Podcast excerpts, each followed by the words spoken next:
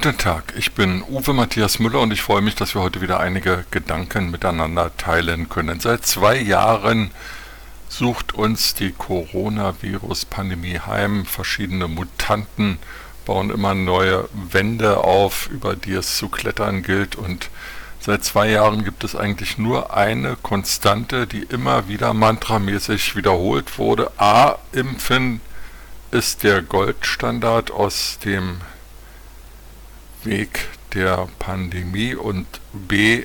Nein, es wird keine Impfpflicht geben. Nun hat sich die neue Bundesregierung anders entschieden. Sie will die Impfpflicht. Schon Mitte März soll sie für Mitarbeiter im Pflegebereich und im Gesundheitsbereich eingeführt werden. Die Umsetzung allerdings ist noch völlig unklar und heute beginnt im Bundestag eine sogenannte Orientierungsdebatte, in der die 736 Abgeordneten sich austauschen wollen über ihre Ideen. Daran teilnehmen werden wieder AfD-Abgeordnete, die die Auskunft verweigern über ihren Impfstatus oder sich nicht impfen lassen.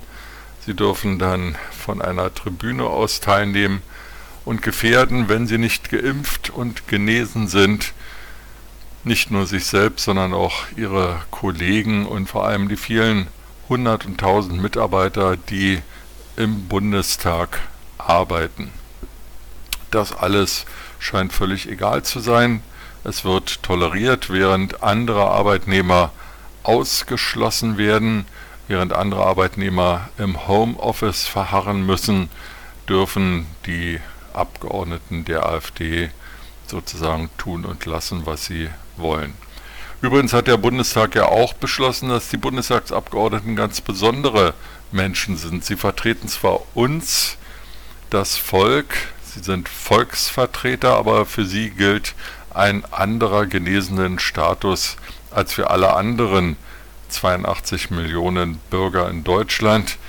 Ähm, ihr genesenen Status gilt nämlich weiterhin sechs Monate, während jeder normale Bürger und jeder Wähler, der die 736 Bundestagsabgeordneten in den Reichstag geschickt hat, schon nach drei Monaten nicht mehr als genesen gilt. Es gibt auch 3,5 Millionen Bürger, die auf Johnson Johnson hereingefallen sind und auf die Aussagen der Verantwortlichen vom RKI, vom Paul-Ehrlich-Institut und vom Bundesgesundheitsministerium, Johnson Johnson sei genauso gut oder vielleicht sogar besser als andere Impfstoffe. Das gilt nun seit ein paar Tagen ja auch nicht mehr. Wer äh, sich mit Johnson Johnson hat impfen lassen, ist gekniffen, muss sich nun nochmal und nochmal impfen lassen, um vollständig geimpft und geboostert zu sein.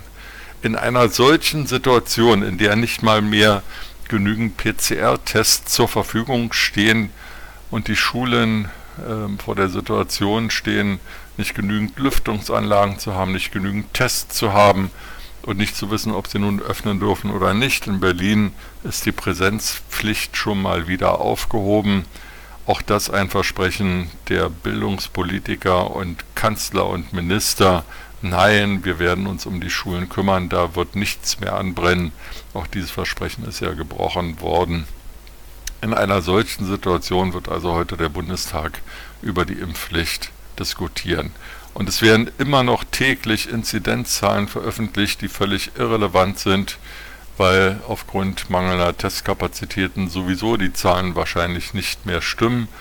Die Hospitalisierungsquote wird nur noch irgendwo im Hintergrund genannt. Ähm, also kein Mensch weiß, ob die Datenlage jetzt korrekt ist und ein richtiges Bild ergibt. Man kann sich nur wundern darüber, dass in den Ländern um uns herum die Zahlen viel höher sind als in Deutschland. Entweder sind wir die Inseln der Seligen oder die Dummen, die einfach mit falschen Daten operieren. Und in einer solchen Situation eine Impfpflicht zu diskutieren, dann auch abgestuft nach Altersgruppen für unter 50 und über 50 verpflichtend, mit Bußgeld oder nicht verpflichtend, eine Werbekampagne aufzusetzen, die an Langeweile und Dummheit auch schwer zu überbieten ist. Das alles ist wenig überzeugend und äh, ja, führt nicht zu mehr Vertrauen, sondern bestenfalls zu mehr Verdruss. Insofern gilt es nochmal ganz scharf darüber nachzudenken, ähm, ob das alles jetzt der richtige Weg ist oder ob die Abgeordneten und die Bundesregierung, die ja keinen eigenen Vorschlag macht, obwohl sie die Impfpflicht will, sich nicht total verrannt haben und verrennen. Ich glaube, die Coronavirus-Pandemie hat gezeigt, dass a. die Politik überfordert ist, b. die Strukturen in unserem Staat antiquiert und nicht mehr zeitgemäß sind und c. dass die Kommunikation der Politiker, das Sprechen mit ihren Wählern äh, einfach nicht funktioniert. Die Abgeordneten bewegen sich unter der Kuppel des Reichstags in einer Blase und erreichen immer weniger Wähler. Von einer Politikverdrossenheit schwappen wir rüber in eine Staatsverdrossenheit und das ist eine ungeheuer gefährliche Situation. Mit diesen Gedanken in den Tag wünsche ich Ihnen eine gute Zeit und freue mich, wenn wir uns bald wiederhören.